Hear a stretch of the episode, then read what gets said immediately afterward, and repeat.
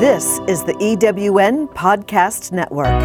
Everybody wants to win. It's how we define success in life. Michelle Nagel explores resilience, teaches you happiness hacks, and provides tools for building positive relationships, all of which are essential for winning at the game of life. Join us to learn how to roar. Welcome to Roar to Win. This is Michelle Nagel, your host, and we are talking today with our guest expert, Amber Ward of Life Unlimited. And Amber Ward is a transformational mentor whose unique gift is matching people's energy with their mission. Using a holistic approach to wellness and well-being, she draws upon ancient wisdoms, neuroscience, and new technologies, sharing the art and science of understanding your energetic intelligence. In her practice, Life Unlimited, she guides people to integrate proven tools in the day-to-day through the framework of her Optimized Self program. As a credentialed practitioner in coaching, Amber's colorful career also includes a bachelor's degree in design and visual arts, where she ran a successful cradle-to-cradle design practice that was informed by her love of all things mindful, minimal, functional, and healthy for people and the planet, a philosophy that continues to run through her wellness practice today. Amber's been a meditator since her early teens and believes a well-being toolkit is an ever-evolving abundance of resources that should be put to use each day. She loves exploring most things biohacking, consciousness hacking, and being an unashamed self-love queen who will happily teach you how to be your own cheerleader. So Amber, I'm so excited to have this conversation with you today. Thank you for joining us. My pleasure. Thank you so much for inviting me, Michelle.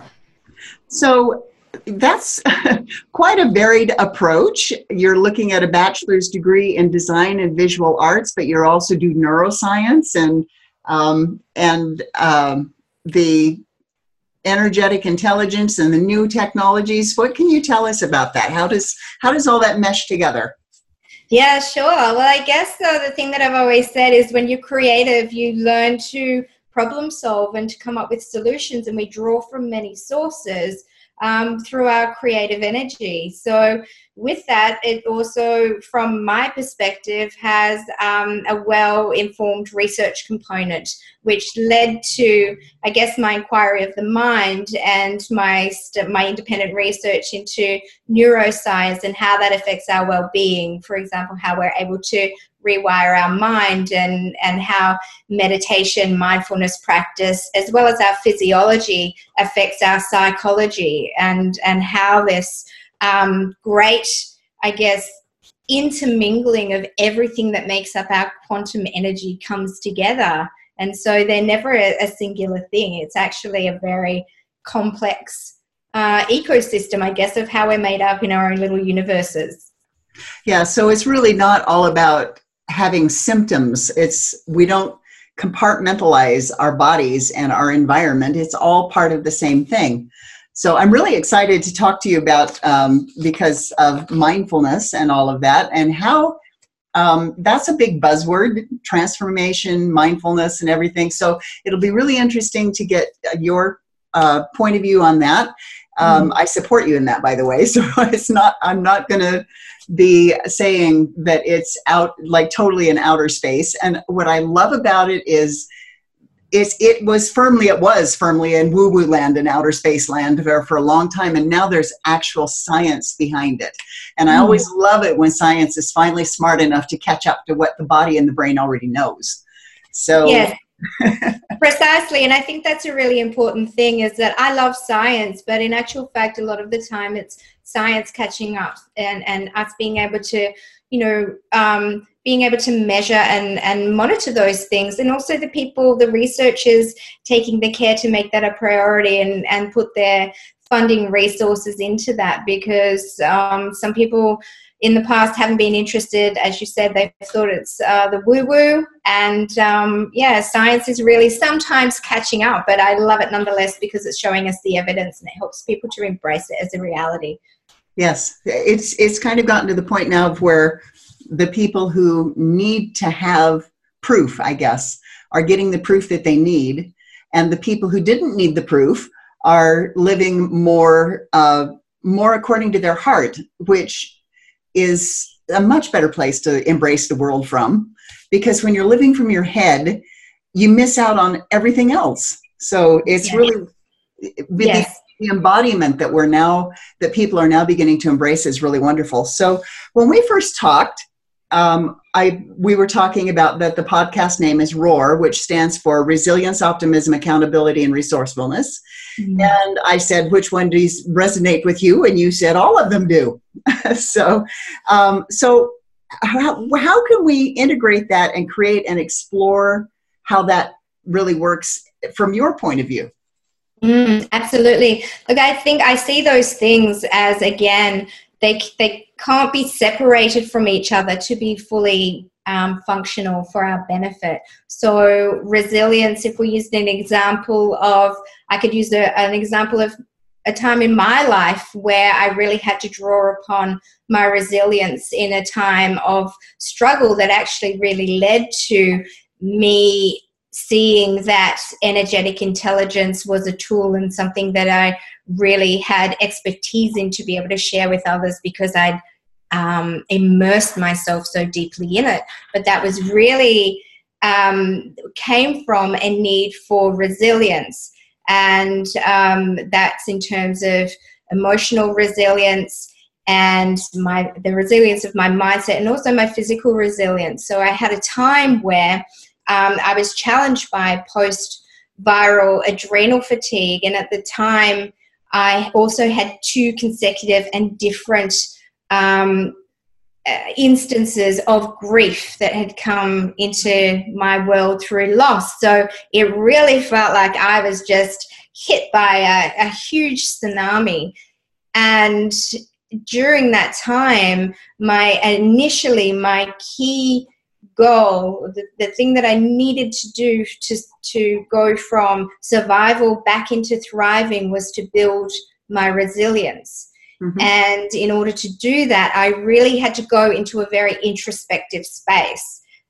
Firstly, because I didn't have the physical energy to actually be elsewhere, and I knew that it was a time where I really had to give to myself, and was unable to give to others. It wasn't the time to give to others.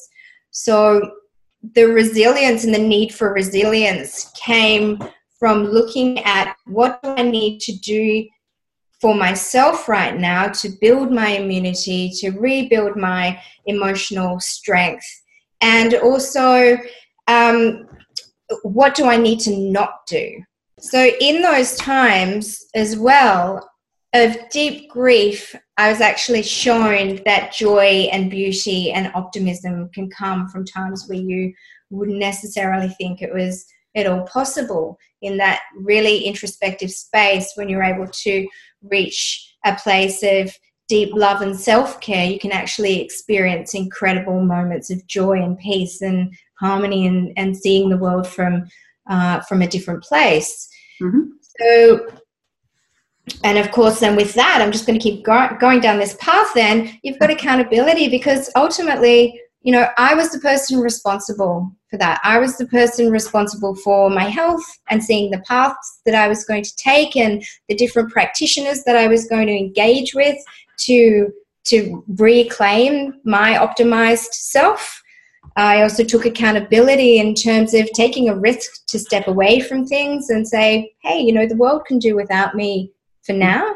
Yes. I actually just, this is my journey, and I'm responsible for that. And there is no pushing through. Pushing through wasn't an option. It was far beyond that. So it's taking that accountability for, you know, saying to even the people closest to me, I'm here. You know, we can connect when we can, but for example, I'm taking a complete break from social media because I just find that draining on my energy. So really taking accountability on every level to look at what is and what isn't useful for me and for my values and my purpose of what I'm actually doing at this time. And what did you find when you did that?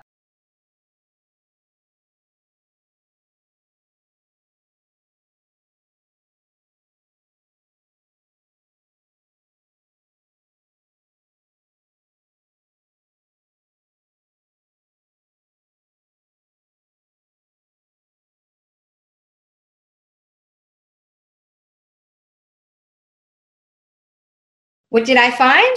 Yes. I found actually that it actually does lead literally into resourcefulness, is that I found that what that affirmed for me is the tools that I've been using over the years really came into practice.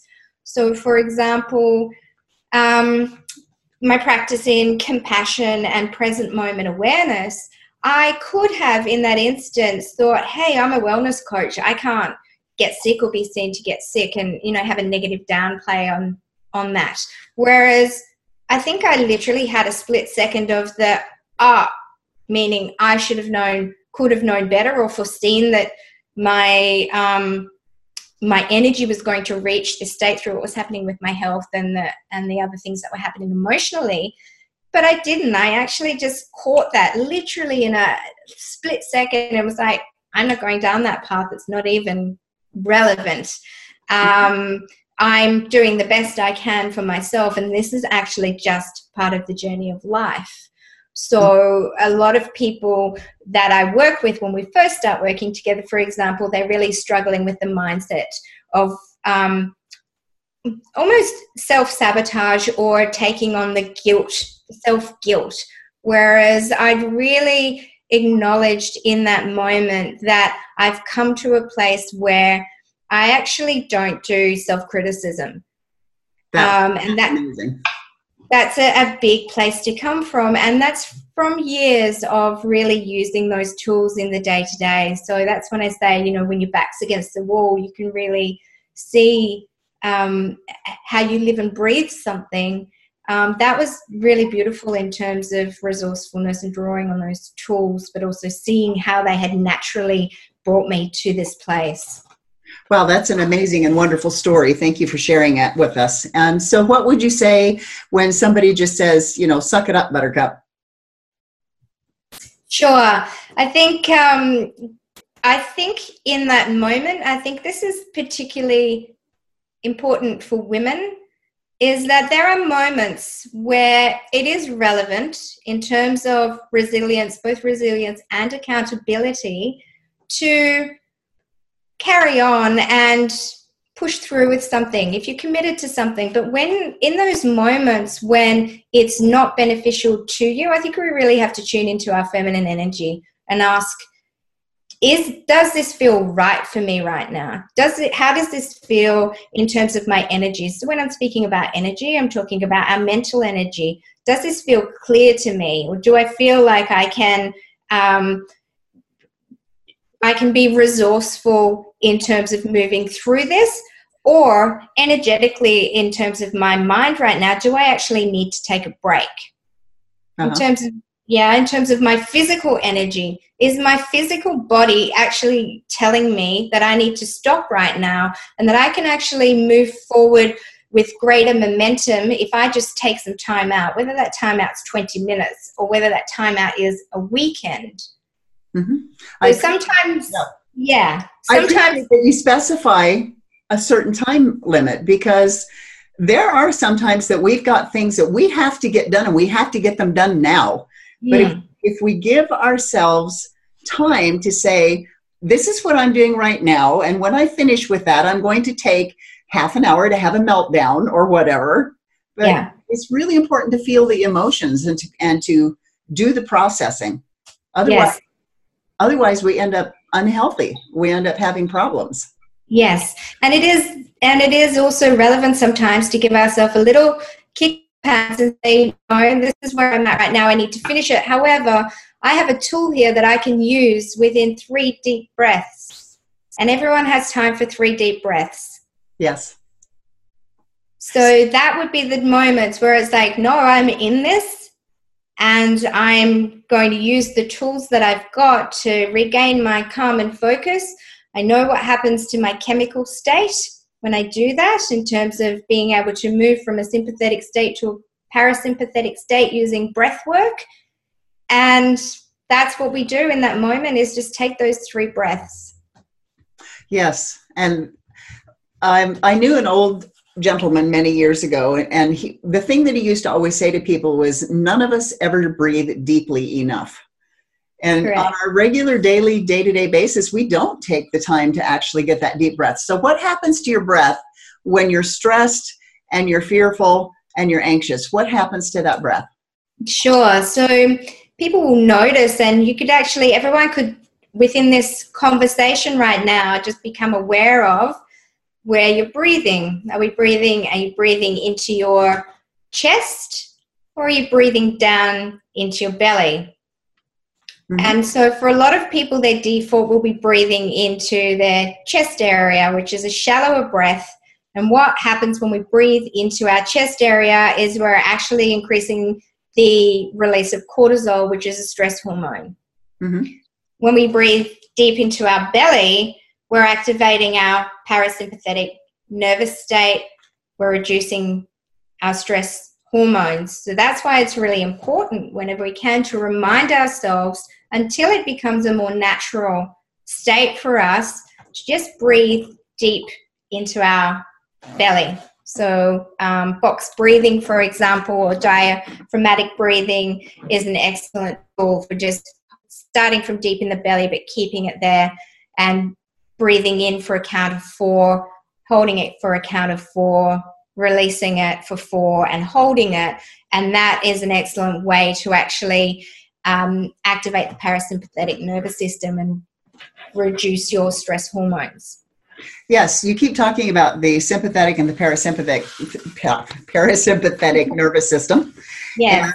That's part of the autonomic nervous system. But can you explain to people how those work, please? Sure. So what we know as fight or flight response mode, mm-hmm. and where that is activated in the brain. So that's our primal sense of when we're in danger. And, you know, we hear people often today talking about that in terms of when we needed to be aware of the saber-toothed tiger, and the fact that we don't have to be so concerned about that today. But we still do have things that we need to be aware of in terms of our sympathetic state being helpful for us as to whether we might be in danger, whether that's, you know, when we're crossing the street, or if we're walking past a laneway at night, and whether we should take that path or not. When we enter our sympathetic state and we're activating the prefrontal cortex part of the brain, we're also activating the parts of our brain that relate to compassion and empathy and kindness and gratitude, and all of these things that also collectively we know increase our sense of well-being and our connection with others, which is actually the key thing to happiness in terms of humans, is our connection with others. So the more we're able to develop that within ourselves and our personal state, and then extend that beyond ourselves to the way we relate and interrelate with others, has a huge impact on our well-being.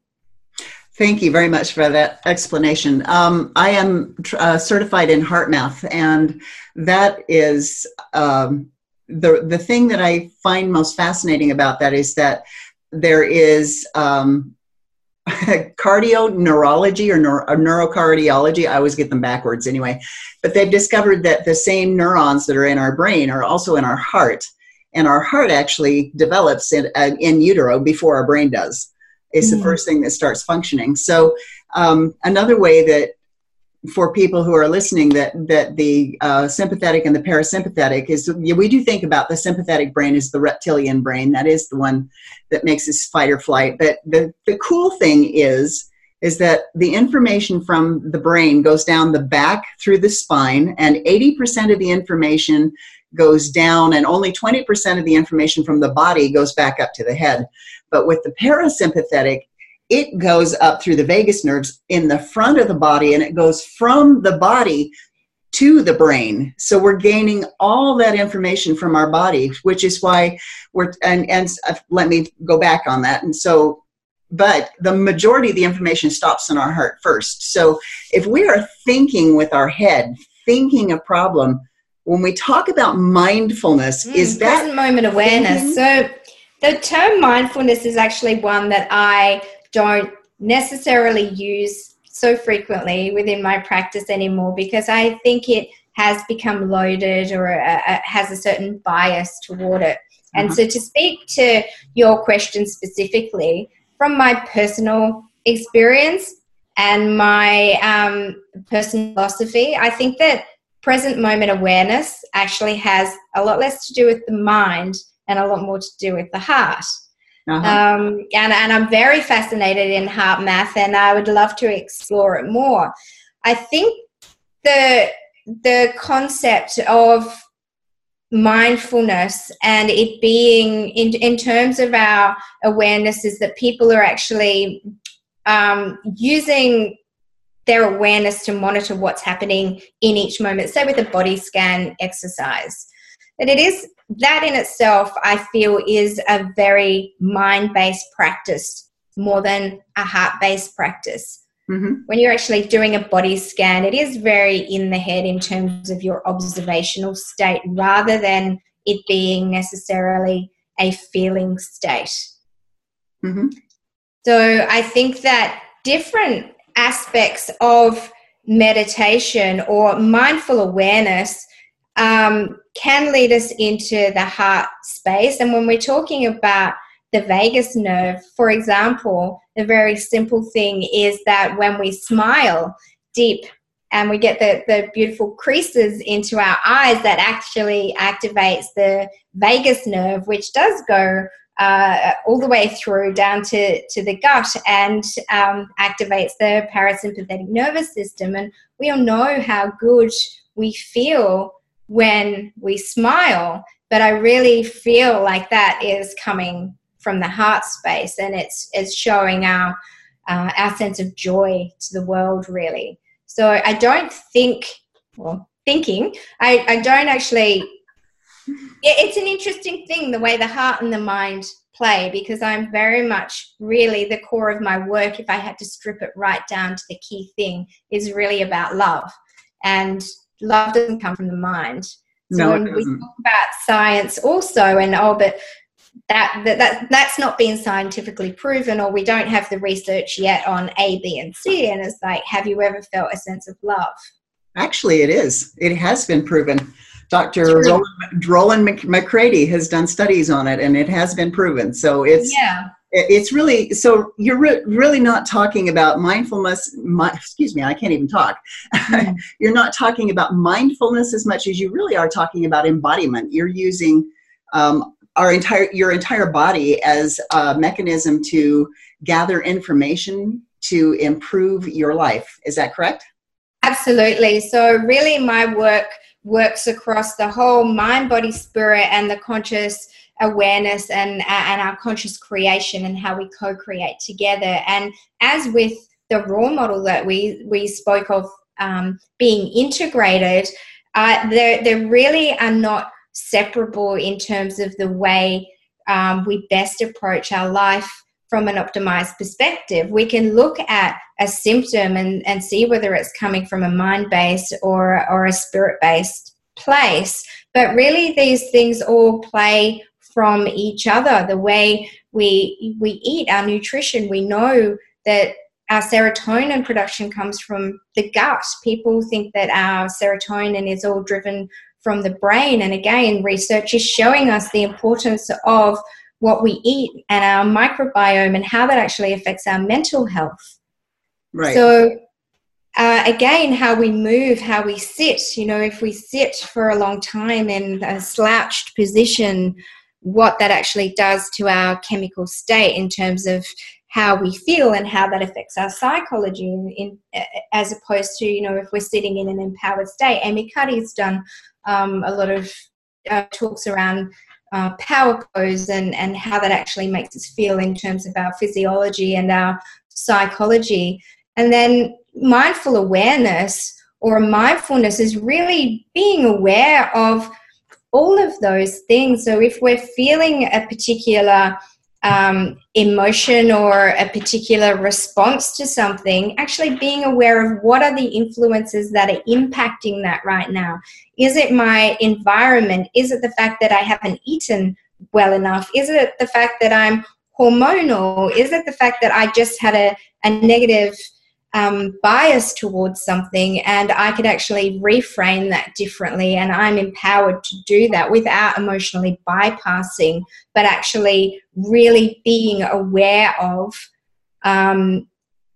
mindfully in the context of that, in a holistic way, of how those things influence and play with each other. And the more we integrate tools into our day-to-day, the more we can see the things that benefit or that we're not doing that we might need to do that influence each of those things. Thank you. We're going to take a short break right now, and then we'll be right back with Amber Ward, who's the transformational mentor of Life Unlimited. We'll be right back.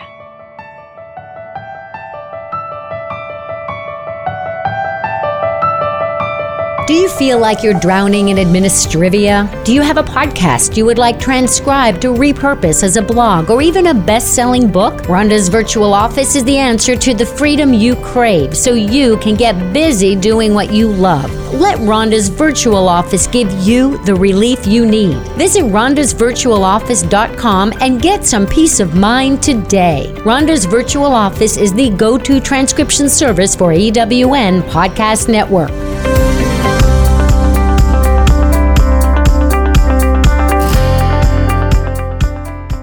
Welcome back. This is Michelle at Roar to Win, and our guest today is Amber Ward of Life Unlimited, who's a mentor whose unique gift is matching people's energy with their mission, and she uses a holistic approach to do this. So Amber, a lot of people take a look at emotions, and they say that there are bad emotions and good emotions. Do you have an opinion on that?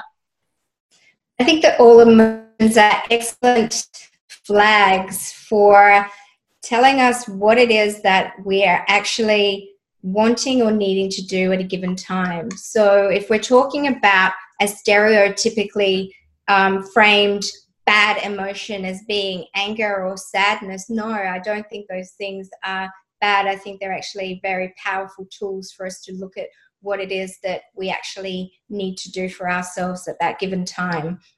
So it's kind of a barometer that lets you know what's going on in your internal and external world. So it's a tool too. Even so, I'm angry. I'm really angry. Well, isn't that interesting? Why? You know, I think that that's one of the most powerful things that people can learn, is that there are no good emotions and bad emotions. They have different vibrational qualities. Obviously. Absolutely. When we feel love and gratitude and appreciation, we certainly feel a lot better than we do when we're feeling all that, you know, anger and all that.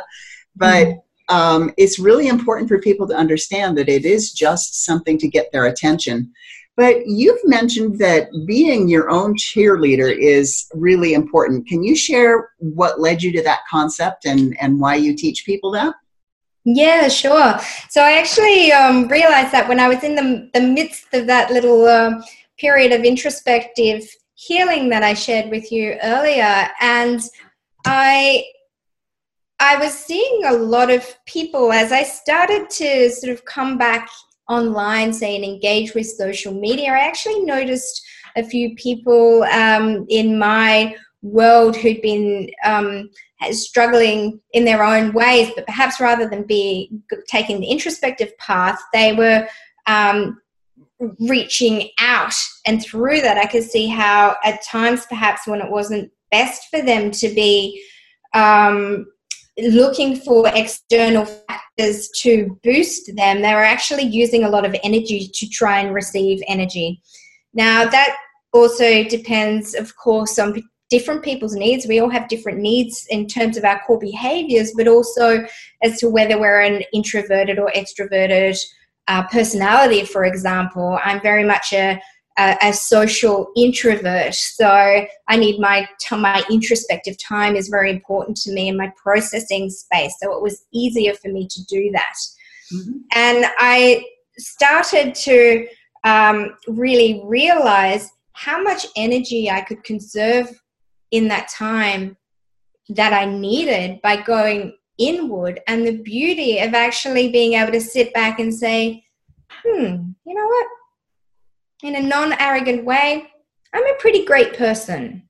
for these reasons, and just really appreciate myself rather than feeling like, oh, I'm in this really introspective healing time and I haven't had a lot of social contact and I'm feeling really needy to be validated by other people right now. There was very much a beauty in being able to sit back and just say, I'm really, happy. I'm happy with my company and I'm happy with all of the different things that I offer myself and others. And it really is that deep level of self-love. And the reason why I think being your own cheerleader is so important is even if it's just on a daily basis and we have people around us, for example, even though we know increasingly people are spending more time either living on their own, living in environments where we don't always have other people around us. And even for those of us who do, we hear a lot of people who cohabit saying that they feel a sense of loneliness. And it might be in the middle of your day or the middle of the night. We don't always have somebody else beside us to be validating us or telling us how wonderful we are. So to be able to really feel that sense of, hey, you know what? I'm doing my best in this world and I'm making a contribution and I'm feeling a sense of joy. I'm actually a pretty great person. I feel like I'm making a contribution. Mm-hmm. I think that's a really important space to come from. And that's a challenging one, I think, because we're always taught not to be selfish or to be conceited. And so we have a tendency to think that taking care of ourself is selfish. Absolutely. Yeah. And I think that that's actually, it's a responsibility and it's something that we need to be accountable for, because when we're not, we're actually seeking it then from others. And we can't truly give to others until really it comes back to having a full cup or a cup that's spilling over. We can't really truly share with others until we've actually done so for ourselves. Yes. Yeah, that's absolutely true. Thank you. So have you always been an optimist?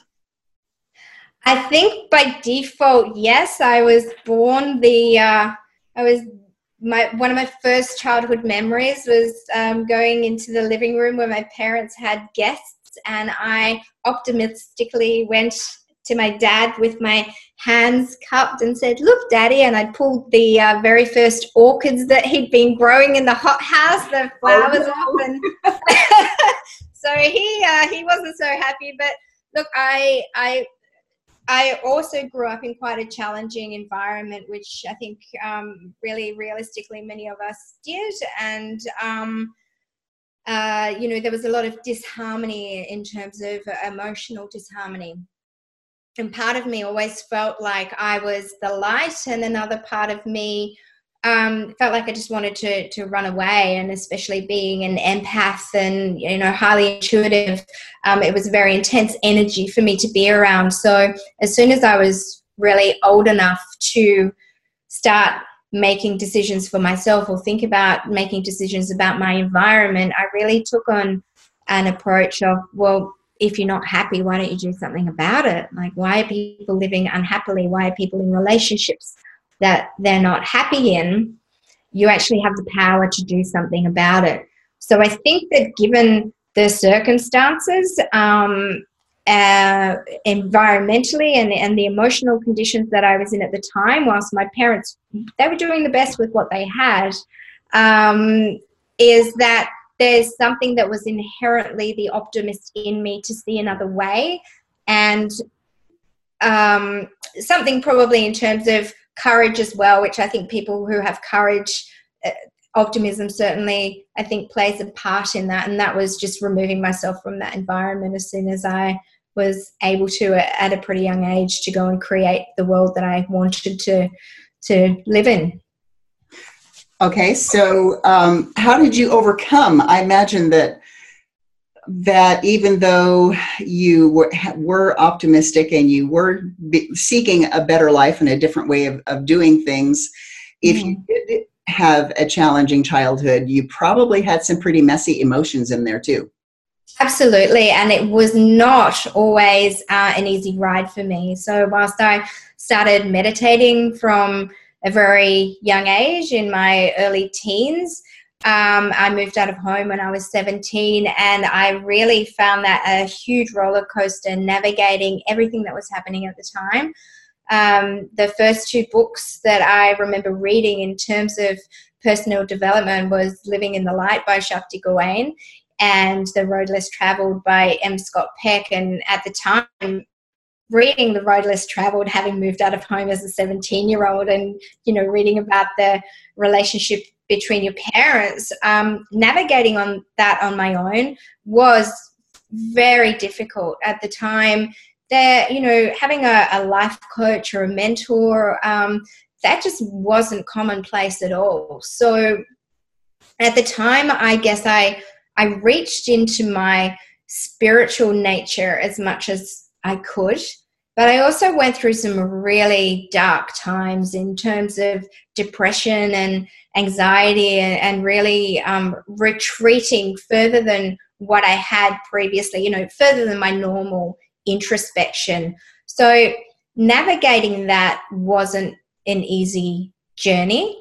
Mm-hmm. And I moved into working in the music industry for a little time in the mid-90s, and of course, you know, that was they were pretty wild times, and that again was probably reaching for things, and went to this external reaching place for my happiness. And it was soon after that time that I realized, you know, this is a pretty unhealthy path to go down, and really returned to what I feel is my greatest blessing in being given from my parents, and particularly my mum, was that we were brought up in a very natural environment in terms of food and our health and well-being, and really taking charge of that. So, you know, as soon as things kind of hit rocky roads for me, there was something which I don't know what that angelic presence or that spiritual counsel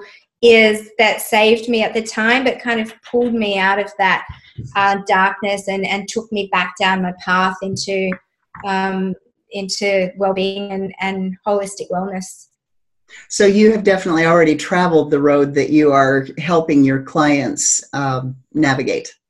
Absolutely, yes. And really the last key for that actually was the hardest part, which was the grief component that I spoke about earlier, which was more recent. And that's just something that I'd managed to, luckily, in one sense, well, I thought I had...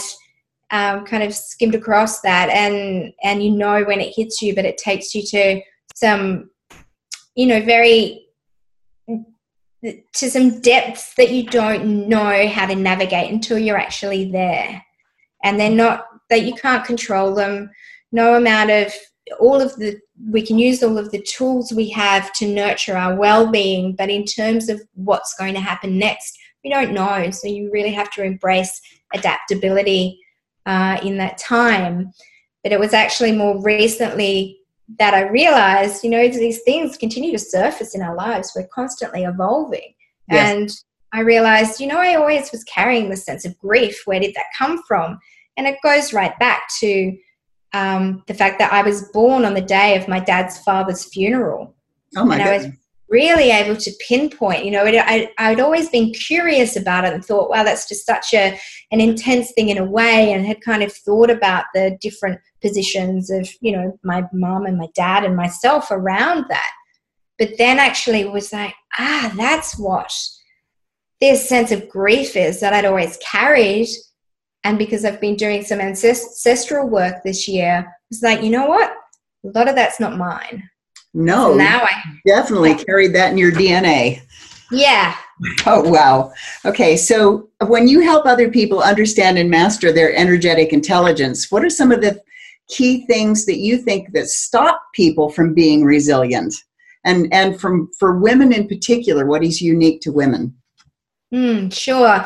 So I think some of the key things that actually stop our resilience is really when we look at negativity bias. And I'm not sure if you're familiar with the work of Rick Hansen, but he's brought to light this negativity bias that is inherent, and it does go back to, you know, our primal time of, you know, the carrot or the stick Do I go for the carrot or do I avoid the stick?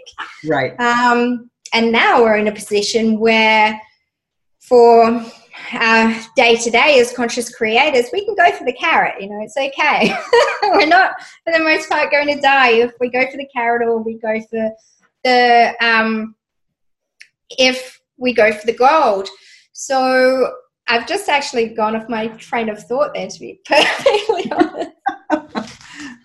You're talking about what are the key things that stop people from being resilient, and how do women have some unique things about that?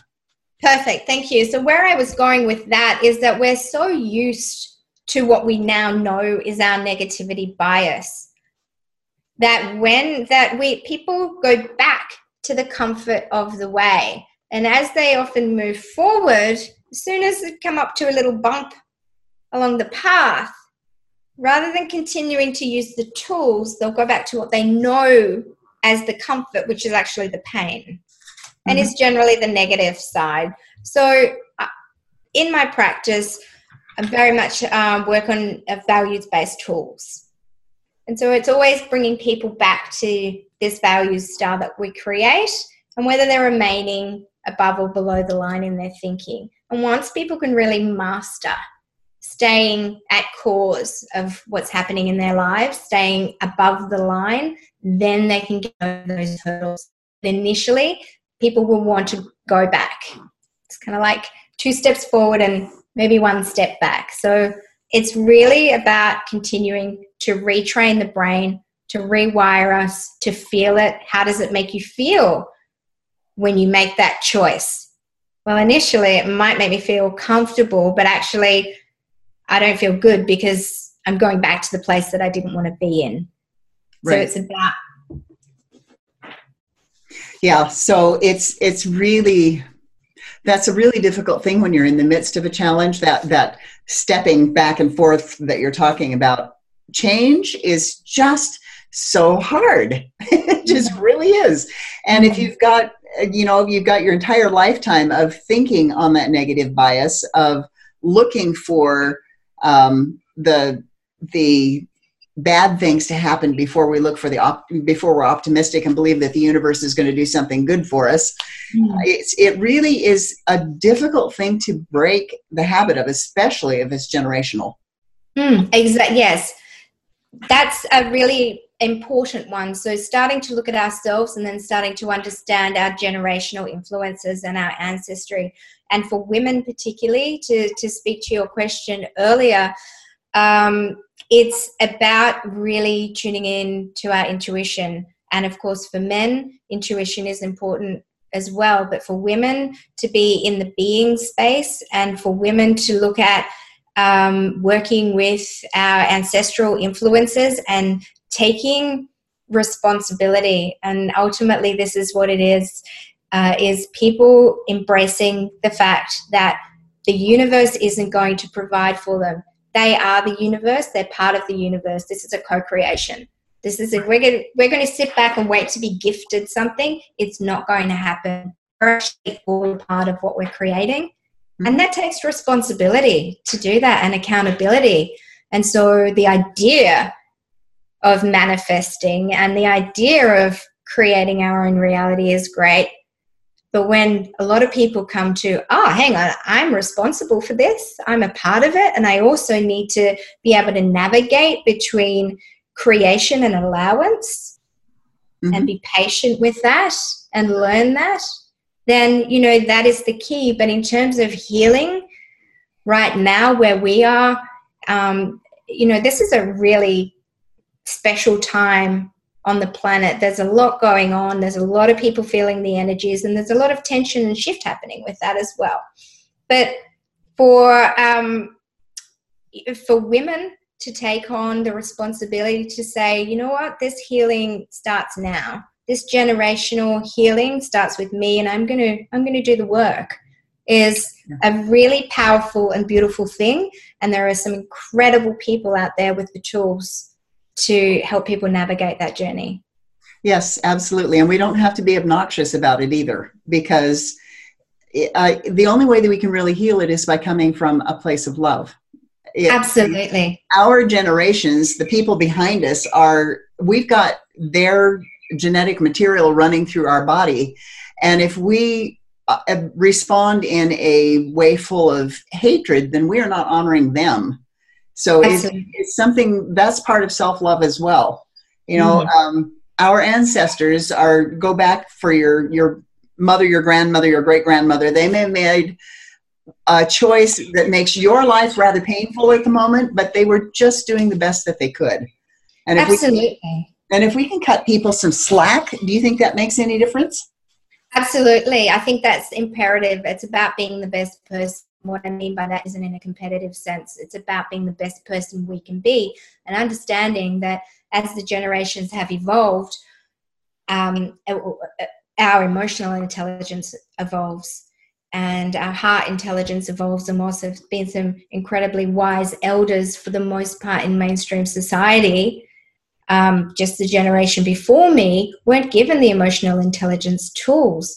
So as we evolve, rather than blaming the people before us, we need to be thankful, and we also need to see that they have inherited traits that weren't necessarily beneficial for them and that they were doing their very best. So I've done some work, for example, with my mum, where the energy shifted and she didn't even need to know about it. And it's incredible how just doing an exercise, which was led through a workshop that I did with a shamanic teacher, and we sat and we did an exercise where we gave back. We spoke to our mothers and we gave back what we didn't want, what wasn't ours, what we didn't own, and we acknowledged it in a not a blaming way.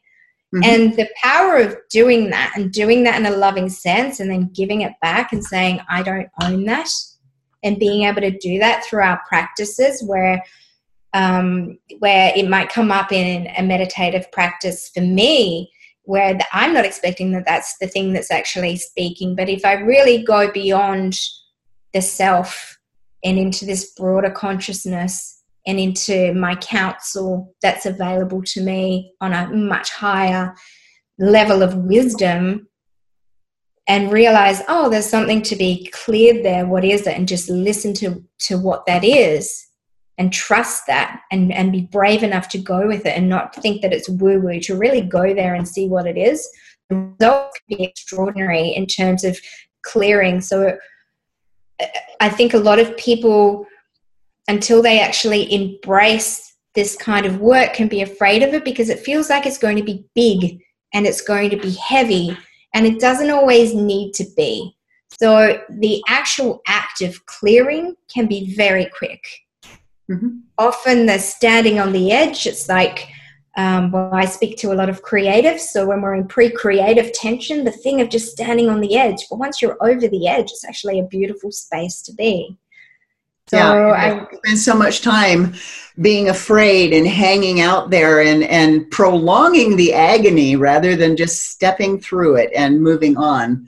Yeah. Because it really, we do have to go through these things, not park on the edge of them or park in the middle of them. We need to move through them. Exactly. And to be able to release that heaviness, you know, you can feel it these things are really things that need to be experienced. The things that can't be measured, I can only speak of it from my own experience and gift people the tools where something's problematic in their life to say, well, this is what I'm offering right now that I think is going to be of most benefit to you. Are you willing to give it a go? And they're like, yes. And the results speak for themselves. So you know, we can hold on to the pain or we can choose to release it, and it's 100% within our power. Yes, and it does seem like we're in the pain. It hurts like heck, but it's familiar. And moving out of that pain, while I guess intellectually it may seem like it would be kind of fun, it might be a good thing to do, it's scary to make that move. Absolutely. So your work has a spiritual aspect to it because you help connect people with themselves and others around them, as well as higher consciousness. But you have a practical approach that's very grounded in science. Can you tell us about that? Yeah, sure. So that really goes back to, say, day-to-day tools like understanding negativity bias, for example, and people understanding how the neural pathways work, how breath work works in terms of the science of that we spoke about before. So many of us will have a yoga or a breath work practice, and these are ancient practices. And now we have the science to actually tell us what it is that's actually doing on a physiological level. So, for example, using meditation in itself can have so many tools that are available to us at any time. And I often hear people say, "Oh, I've tried meditating and it doesn't work for me." And it's like, what sort of meditation did you try? You know, we know that there are tools in visualization, and that can be used for just the most beautiful, relaxing experience, right down to athletes and high performers using that to actually get them to reach their goals. And we can use these in the day-to-day. We can use these tools when we're standing in front of an audience. We can use these tools when we're about to go on stage. We can use these tools when we're in transport, in transit, or at the airport, for example, and shifting that experience that can be very intense for a lot of people and add extra stress onto what they're doing to actually enter a state that we're in control of. So meditation, for example, is so broad in terms of how we can use that in the day-to-day.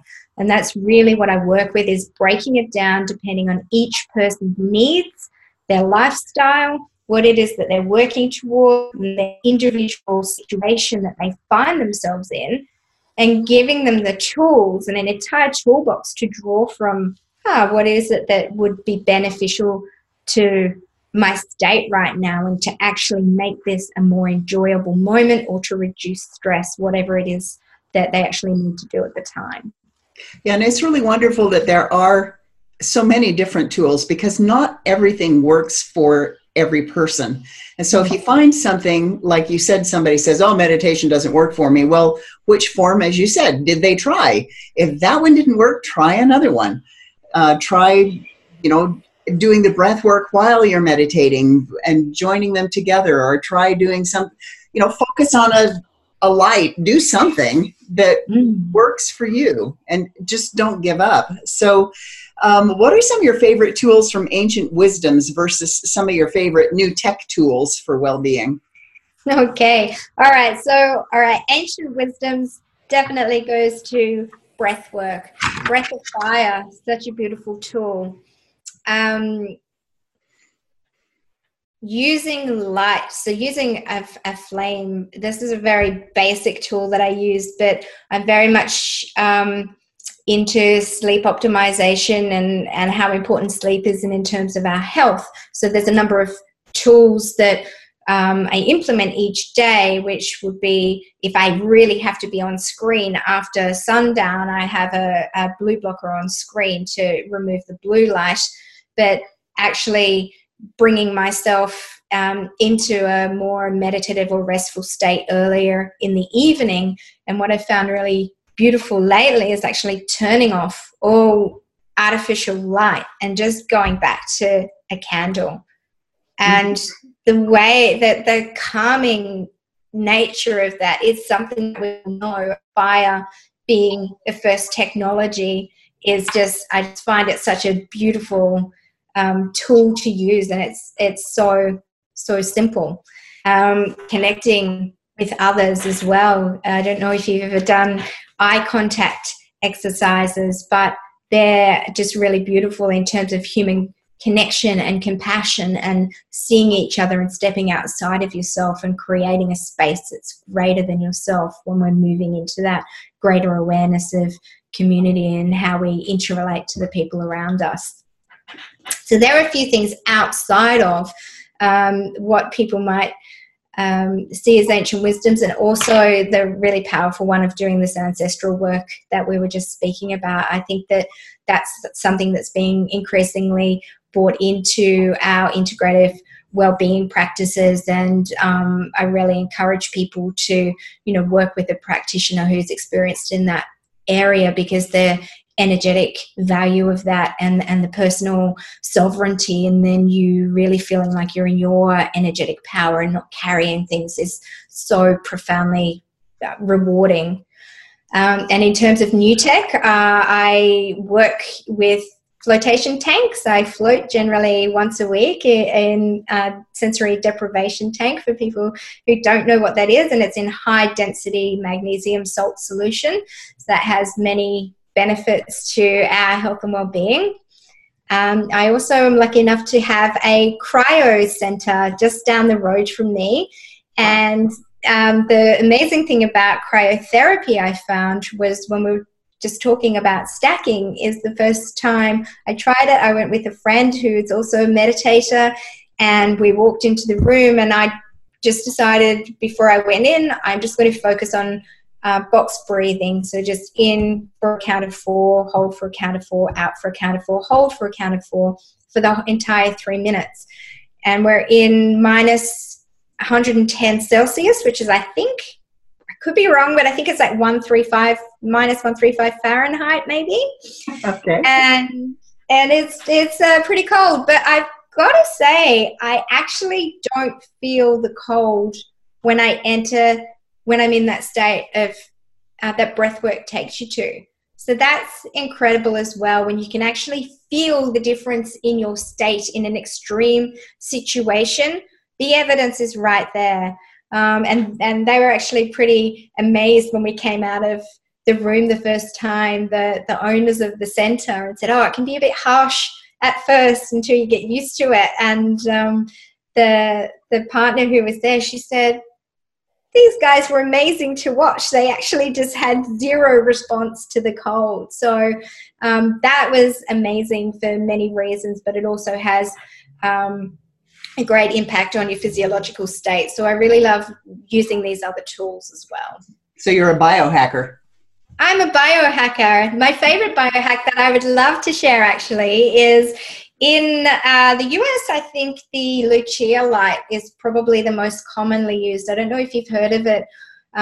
Here, the one that I have at my float center, it's an Ajna light, and essentially it's a white strobing light that you have your lay with your eyes closed and listen to music. And I've done a lot of experimenting with that on different frequencies. And so it's said that it actually activates the pineal gland and releases our natural DMT. So depending on what setting you're on, it's got a very psychedelic visual effect. Uh-huh. The thing that I found most fascinating about doing these experiments on the different frequencies is that the more earth-based frequency, like Schumann, was very intense, like our earth-based reality, very intense colors and patterns that I actually started seeing in each session that I was working with, very distinct patterns of code. And I found that interesting in terms of then thinking about our own code and what it is that we're actually connecting with So being able to use these tools in terms of our physical performance and our mental performance, and then looking also at our consciousness and exploring that and the depths or the potentials of what that could be, is, I just find it so fascinating. Yeah, it sounds really amazing, and we could go on forever, but we can't. So you have a free gift for our listeners. I do. I have a gift for the listeners. There's a link that I've provided you with some mind clearing and energy recalibrating exercises there. So they're little meditations, if you like, but they're all they all have a little bit of a different bias, and they will have a different breath work type of exercise or a mindset exercise incorporated into them, and there's a little explainer on each of them when they access those as well in an email that will come through, so that people who want to know the science behind how things work can read that. And some might not want to, and they just want to go for the listening. And also if there are those in the audience who really just want to, they're at a place where they'd like to just get straight to the core of maybe what might be holding them back energetically at the moment, then they're most welcome to accept an invitation for at an Energy Igniter session with me, and they'd be most welcome to join me, and there's a link to a calendar there as well. That's wonderful. Thank you so much. We've been talking with Amber Ward, who is a transformational mentor whose unique gift is matching people's energy with their mission. She's does some biohacking in there. She does ancestry clearing. She does all sorts of really great things that she's been telling us about. And thank you so much for joining us, Amber. My absolute pleasure. Thank you, Michelle. Thank you for joining us today as we learned happiness hacks, relationship tools, how to refuel our resilience batteries, and perfect our roar. Resilience, optimism, accountability, and resourcefulness. Roar to win.